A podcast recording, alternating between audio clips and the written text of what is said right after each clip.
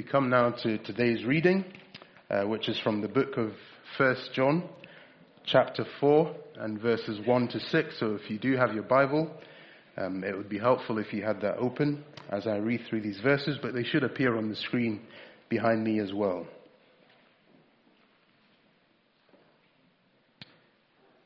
First John 4 1. Beloved, do not believe every spirit but test the spirits to see whether they are from God.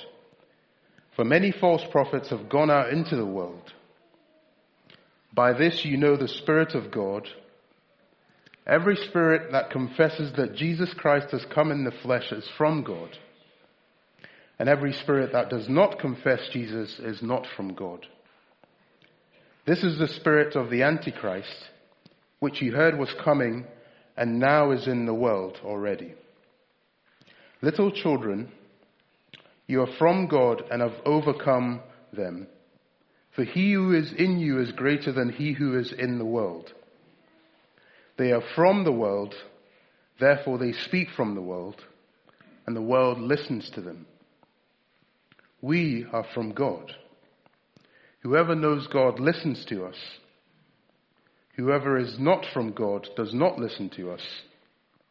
By this we know the spirit of truth and the spirit of error. Amen. Thanks be to God for his word. Well, good morning, everyone and it's uh, very good to see you all. And if we haven't met before, my name's uh, Johnny. As Peter mentioned, I'm the, the, pastor and part of the leadership team here. We're very glad to have you with us this morning. Uh, I know some folks visiting uh, this morning, some folks perhaps looking around uh, churches having arrived in the city not too long ago. Um, if you are new, um, please let me encourage you not to leave without saying hello to someone, uh, unless you're really keen to leave without saying hello to someone. We know that some folks like that and, that, and that's okay too. But we would love to get to know you a little bit during your time here with us uh, today. So please do say hello before you, you leave. We'd love to get to know you a bit better. And there are some folks who I think will be um, leaving for, for, in one sense, the, the, the, last time as, as regular attenders here today. I know that some of our students, this is likely to be your last Sunday with us as you graduate over the course of the summer. Um, I'm not going to name names because I'm sure to miss people out when I do that. Um, but I know that a number of folks um, will be leaving. Um, you definitely leave with our love uh, with our prayers and our thankfulness for having had you with us uh, as you've studied here. And having sat in your seat around 11 or 12 years ago as a student here who left and thought I was leaving Aberdeen for good, um, I know fine well that the relationship doesn't end here. Um, that sounds more threatening than it, than it was meant to um, basically, we still love you as you go. Please come back and say hello um, and let us know how we can be praying for you in the months and years to come.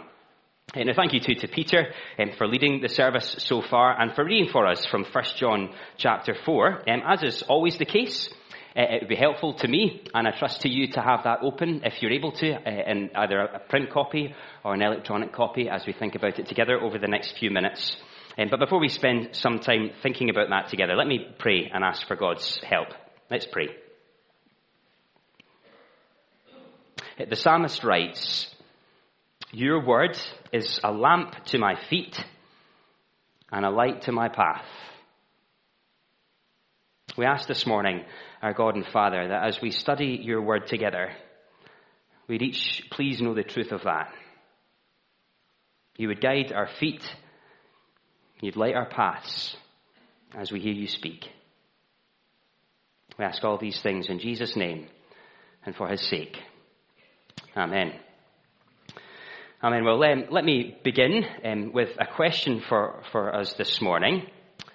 Uh, if you're a Christian, what is your job when you come to church on a Sunday?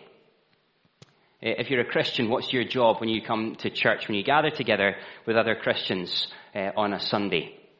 Uh, most of us who are Christians will be aware, I suspect, that we do, do a number of different things uh, when we gather together week by week. Uh, one of those is, is to praise God. We've been doing that together this morning, haven't we? That's part of why we gather together. We do that mainly in song and in prayer and as we listen in the quiet of our hearts to God's word. Another job is, is to serve one another practically, and um, people do that here in Hebron in, in, lots and lots of different ways, from opening the building up and greeting on the door at the start of the service uh, to playing music and, and working on the audio visuals, and we serve one another practically when we come along to church. Another way uh, we serve, though, is not just with our actions, but, but with our words. That's another part of our job. On a Sunday, we speak truths from the Bible into each other's lives. We look to encourage each other as Christians to care for one another as we meet together. We each do perform quite a number of different tasks as we to- gather together week by week. Uh, but this morning, I want to add another job to your list of to-dos for Sunday morning. Uh, if you're a Christian, John says that one of your jobs when you come to church is this. Uh, you're to listen out for the spirit of the Antichrist coming from the pulpit. You're to listen out for the spirit of the Antichrist coming from the pulpit. That one made you sit up in your seat, didn't it? But I didn't just say it to make you sit up. I, I said it because John says it in, in 1 John chapter 4. Our, our, our, passage this morning, our few verses, is all about the importance of discernment particularly about discernment between Christian teaching that is true and Christian teaching that is false. And John says this about one kind of Christian teaching you will hear. 1 John 4 and verse 3. This is the spirit of the Antichrist. There is a kind of teaching, says John, teaching that, that might even look like it has some kind of spiritual power, but which is actually deeply malevolent, which is, to use John's words, of the Antichrist. Now that's a very strong thing to say, isn't it? So why is John so strong about that? Well, if you've been here over the past few Sunday mornings, you might remember why he's so strong. See, a, group of people from within the, the, the, church John was writing to had declared themselves to have a, a greater kind of spiritual knowledge than other people in the church. And that apparently superior group had departed from the teaching they'd received from the apostles. And that was a problem. Obviously, it was a problem for, for them in one sense, but it was a problem too because they weren't just happy to walk away themselves. They wanted to take others with them. Uh, we caught a glimpse of that a couple of weeks ago in chapter 2. We read this in verse uh, 26. Uh, John says, I write these things to you about those who are trying to deceive you. So the problem for the Christians to whom John's writing isn't just that they feel weak and a bit unsure, though they do.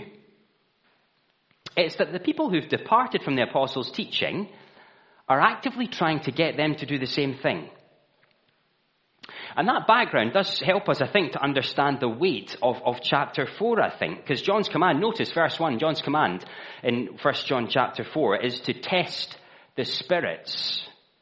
And that's presumably because these two kinds of teaching might both look quite spiritual, might sound as though they could be true. And so what makes the teaching that John describes as the spirit of the Antichrist quite so potent is that, to be frank, it isn't being delivered by someone with red pointy horns and a pitchfork in their hand. It might not look all that dangerous at first glance at all. Now let's think about that a bit more under our first heading this morning. Next slide, please. There we go. Super. Thank you, Michael. Don't believe every Christian teaching you hear. Uh, false prophets are real, many, and dangerous. Now, um, I wonder how it makes you feel uh, when I use that phrase, false prophets, uh, or when I mention something like false teaching. My guess is that for, for, for some of us, it might sound quite divisive uh, uh, and a bit mean spirited, as though I'm drawing unhelpful lines, because churches should be all about unity, not about calling other people out about what they believe. It maybe even sounds a bit arrogant to talk about false prophets. Because for there to be false prophets, there also have to be true ones. And, who are we? Who am I to judge which is which? Isn't the truly humble thing, isn't the truly Jesus like thing just to live and let live, to let it slide? Well, all of that would sound quite persuasive were it not for what Jesus actually says. Eh, because Jesus is very clear that there will be people who look like the real deal, who look like Christian teachers, but whose teachings are actually quite dangerous he told his followers to expect this. He said, Beware of false prophets who come to you in sheep's clothing, but inwardly are ravenous wolves. Jesus says there will be teachers who look like you, but who've actually come to eat you. And I'm well aware that isn't a popular idea in our culture generally, is it?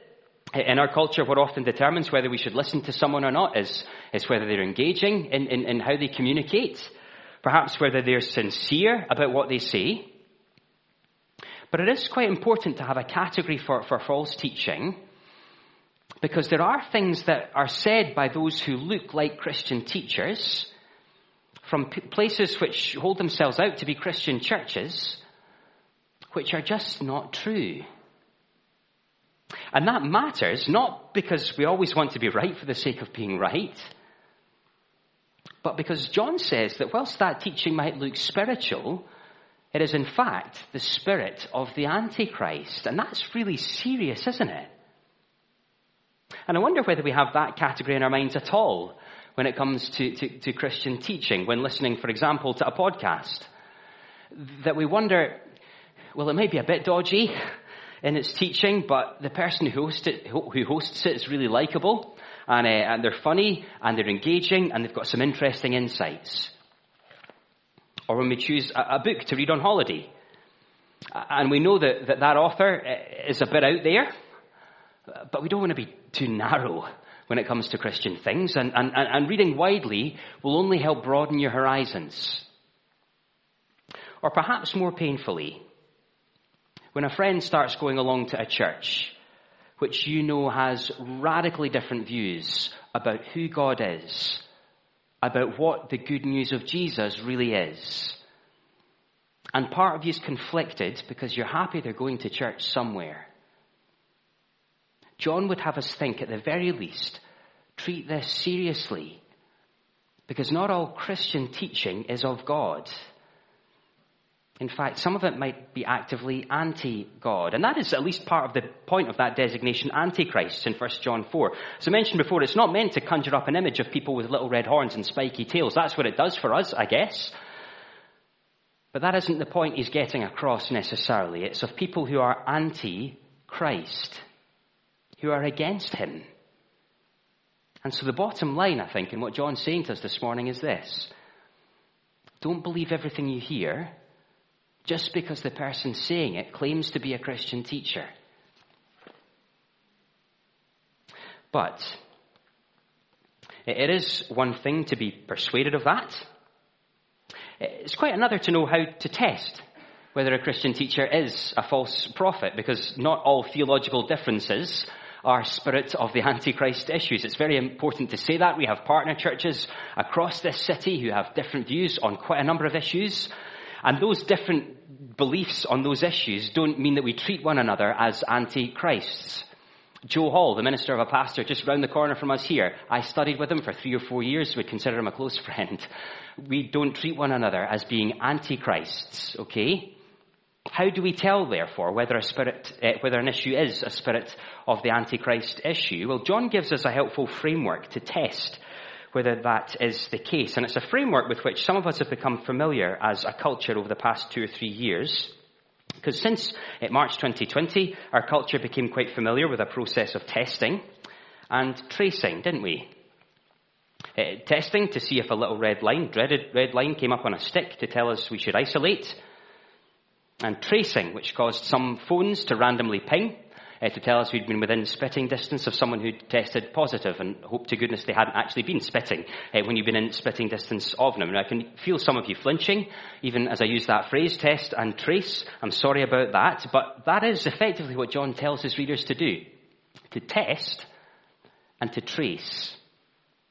He firstly tells them to discern false teaching from uh, true teaching by applying a Jesus test.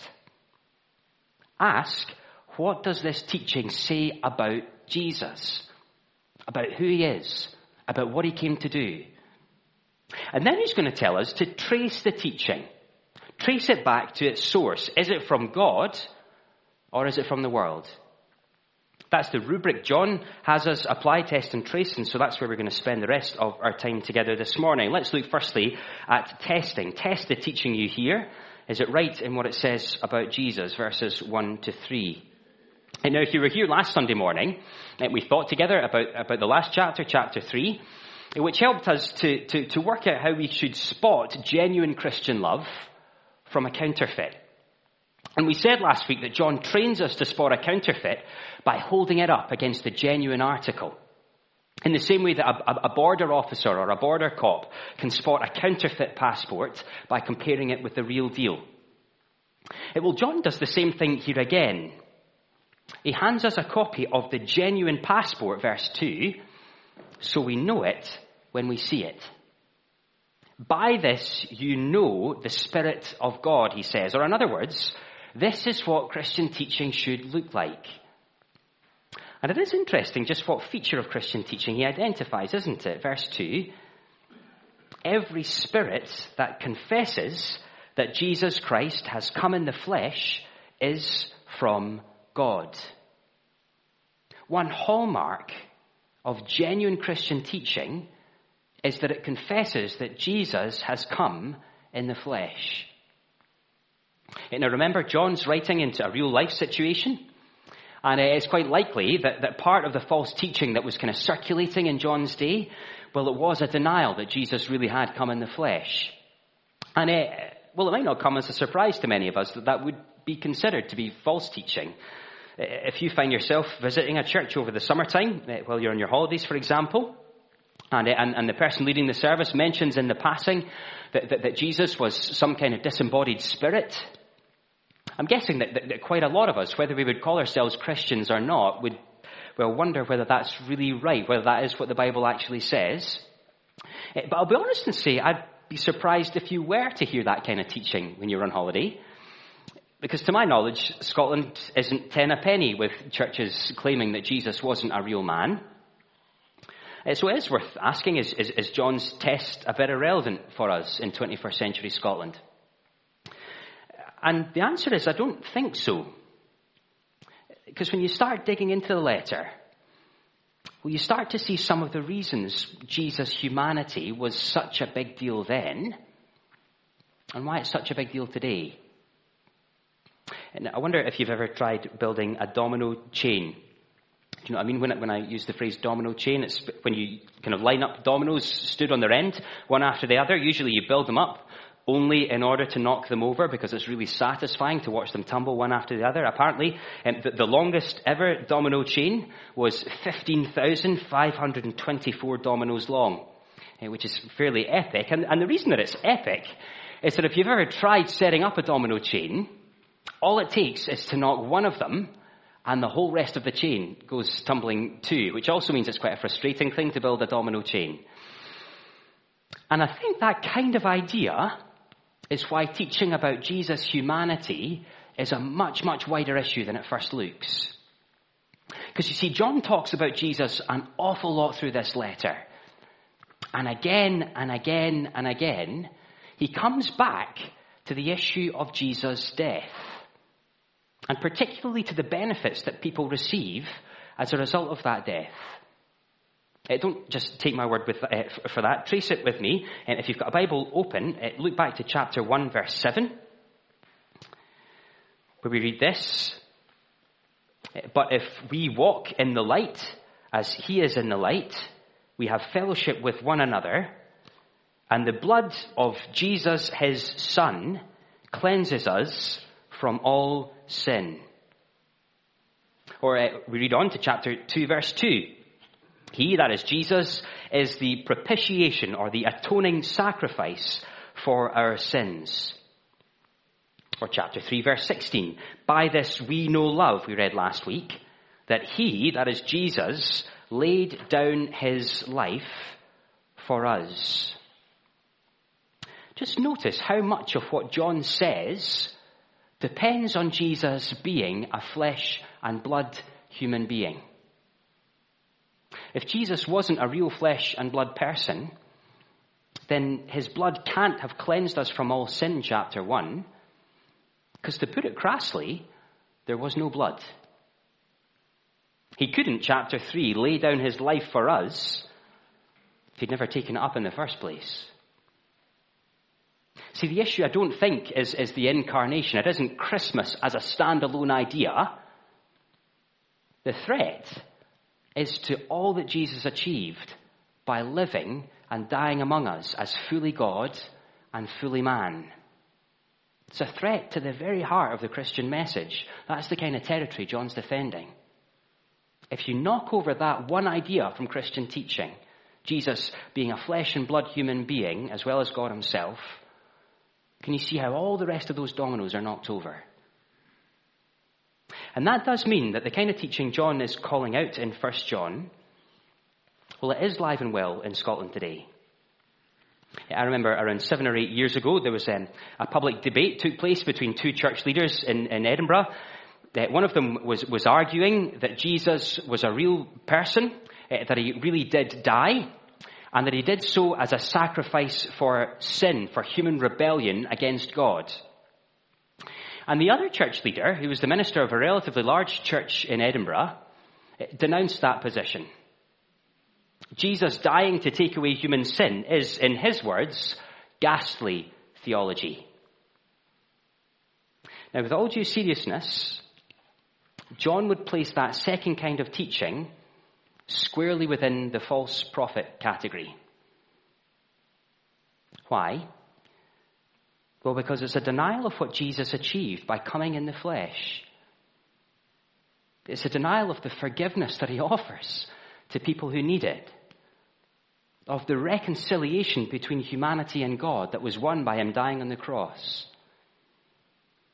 So listen, if you do find yourself on holiday this summer and you're visiting another church, or you're listening to a podcast this week or watching a worship service on YouTube, if you're looking for a new church, which some of our students are going to be doing over the coming months as they move away from Aberdeen, or even if you find yourself sitting in a church service here at Hebron, and you hear someone say or imply that Jesus didn't really come as a flesh and blood person, that he didn't die as a flesh and blood human being in order to take away human sin. Don't believe it. It's not true. Now, perhaps um, you're here this morning and you wouldn't describe yourself as, as a Christian, and uh, all of that discussion about false teaching and, and antichrists might sound pretty weird for a start. I do understand that. And it might even sound like a, a bit of a, a, sort of an internal conversation to, to, to, to Christians, a bit of philosophical navel gazing among Christians. Lighten up, guys. Surely it doesn't matter all that much. You're, you're arguing over something that's such a minute detail. Why are you getting so hot under the collar? Well, this is exactly why it matters. See, the good news of Jesus is that God sent his Son, fully God and fully man, and that he died a criminal's death. And he did that for a reason to pay the penalty for human wrongdoing before God, to, to, to make reconciliation between God and humanity possible. And that reconciliation is available to anyone who would trust in him. But can you see how that means that twisting or changing that good news, it isn't just an intellectual game any more than tweaking or changing the recipe for a life saving medicine would be an intellectual game. It's a serious thing with serious consequences, both to Christians who might be deceived into thinking the wrong thing, and to people who haven't yet believed, who, who might well reject a distorted and twisted version of the Christian faith without ever having considered the real Jesus. That's why I think John takes this issue so seriously, and it's why we have to take the issue so seriously. Test the teaching you hear. Is it correct in what it tells us about Jesus? Eh, that isn't the only kind of assessment John commands his readers to make, though, the, the, the, Jesus test. He also says they should trace the teaching they hear in verses 4 to 6. And that's our final point this morning. Trace the teaching you hear. Does it come from God or from the world, verses 4 to 6. Eh, now, the way that a lot of us receive and process news media has changed fairly radically over the past few years, according to a huge poll conducted in the United States two or three eh, years ago. Eh, well over 50% of US adults now admit to or, or, or claim to get the bulk of their news information through social media. And uh, in one sense, that should mean that people are far more up to date with world events as they're happening. We, we, we should be better informed than we've ever been. But apparently, you can't believe everything you read on social media. Who knew? And um, so when you're being bombarded with, with news updates, how do you decide whether you're going to believe a story or not? How do you make that call as you see one story after another story after another story on your news feed or your timeline? Well, one of the, the, the key indicators, I think, is the source of the story. A story that's been well researched, uh, that cites reliable eyewitness sources on the ground, maybe written by someone who themselves is on the scene, that's at least worth listening to, isn't it? And it's probably more believable than the rambling status update that's full of typos written by the distant relation whom you haven't spoken to in 20 years, who claims to be an expert on Eastern European uh, election processes.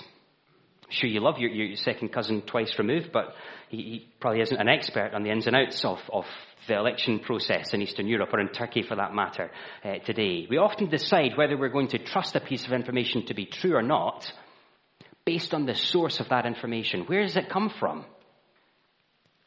And the reason I mention that is that John's second uh, sort of gauge, his, his benchmark of whether to believe Christian teaching, is to trace its source. Where did it come from? How did it get here? Some teaching about God can be trusted, says John, well, because it comes from God. Verse 6. We are from God, says John. Whoever knows God listens to us. Whoever is not from God does not listen to us. Uh, now, the we there isn't the church John's writing to. It isn't all Christians he's speaking about. The we is John and the apostles. We saw that back in chapter 1, didn't we? It's, it's people who saw Jesus, who touched him, who were eyewitnesses to the resurrection. John's saying you can trust what we tell you as apostles because we didn't just come up with it off our own backs, but because it comes from God. We are his spokespeople. Now, um, for people in John's day, they had apostles physically walking around among them. Uh, we don't, but we do have their words. You're holding them in all likelihood right now. How do you know whether a spirit comes from God or not? Well, you know whether it comes from God or not by whether it comes through God's appointed spokespeople. If it comes from the Bible. And you can distinguish that from false teaching, says John, because false teaching has a different source. Notice that with me. Verse 5. They are from the world. Therefore they speak from the world, and the world listens to them. See, the they there is the false teachers. It's the people who are claiming to have this sort of special spiritual knowledge. And John says, when it comes to telling you the truth about God, just notice their sources are really, really weak. They're from the world. Their audience is the world. And you can't trust that kind of source, says John. Now, what does any of that mean for us? Well, it means that when you're, you're trying to do what John would have us do, to test the spirits, to work out whether teaching is true or not, well, you can ask yourself whether a, a church's teaching, a, a preacher's teaching, a podcaster or a writer's teaching, can ask yourself whether it's tracking with, with what the Bible says. Or if it's basically a spiritual sounding version of, of our culture's worldview. Am I, for example, being called to take up a cross in order to follow Jesus. That was the repeated note as we studied through Mark's Gospel as a church family months uh, over the past few months. Am I being called to follow Jesus and take up a cross as I do so? Or am I being affirmed in every kind of behavior which our culture celebrates? Trace the teaching, says John. Is it from God through his apostles?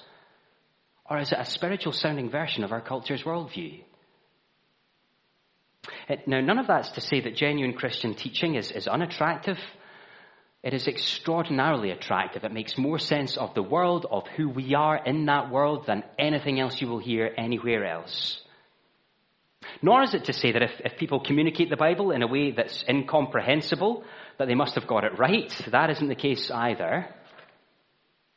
We want people to hear and to understand the good news of Jesus, but to hear and understand the real good news of Jesus as God has told it to us. Not a version of it that's been dreamed up to make it more palatable. So, as well as testing the teaching we hear to, to see if it's about the real Jesus or not, we also want to trace it. Does it come from God or from the world? Now, I'm conscious that all of that might sound, well, it might sound a bit terrifying to some of us. That it's your job when you come to, to Hebron on a Sunday morning, or as you listen to a podcast or you read a book, it's your job to discern truth from error. That, that some people are going to deliberately try and lead you astray and not only that, that the stakes involved are, are, are quite so high. But as we draw towards a close, it is just worth highlighting one verse we haven't really given much attention to so far, but is very, very important. Verse 4 Little children, you are from God and have overcome them, and he who is in you is greater than he who is in the world. Now, that illustration I used earlier about knowing which kind of news story to trust or not, it might make discerning spiritual truth from error sound like it's just a case of, of being smart enough or, or knowledgeable enough or savvy enough. And the process will involve switching on our brains, thinking carefully about what we're going to believe. But it isn't something we do by ourselves. John says that the Holy Spirit, God Himself, lives within Christian people and he is greater than the world, greater than the voices that would mislead or deceive. And so, as we test the spirits, we look to discern whether they're true or not by what they tell us of Jesus. As we trace the spirits, look to discern whether they're true or not by whether they accord with the Bible. Well, so too we rely on the help of the Spirit, the Holy Spirit, God Himself, to help us discern what is right about Him and what is not. For he who is in you, Christian, is greater than he who is not. So let's be on our knees and ask him for his help to stick with him. Right, let's do that together now. Let's, let's pray.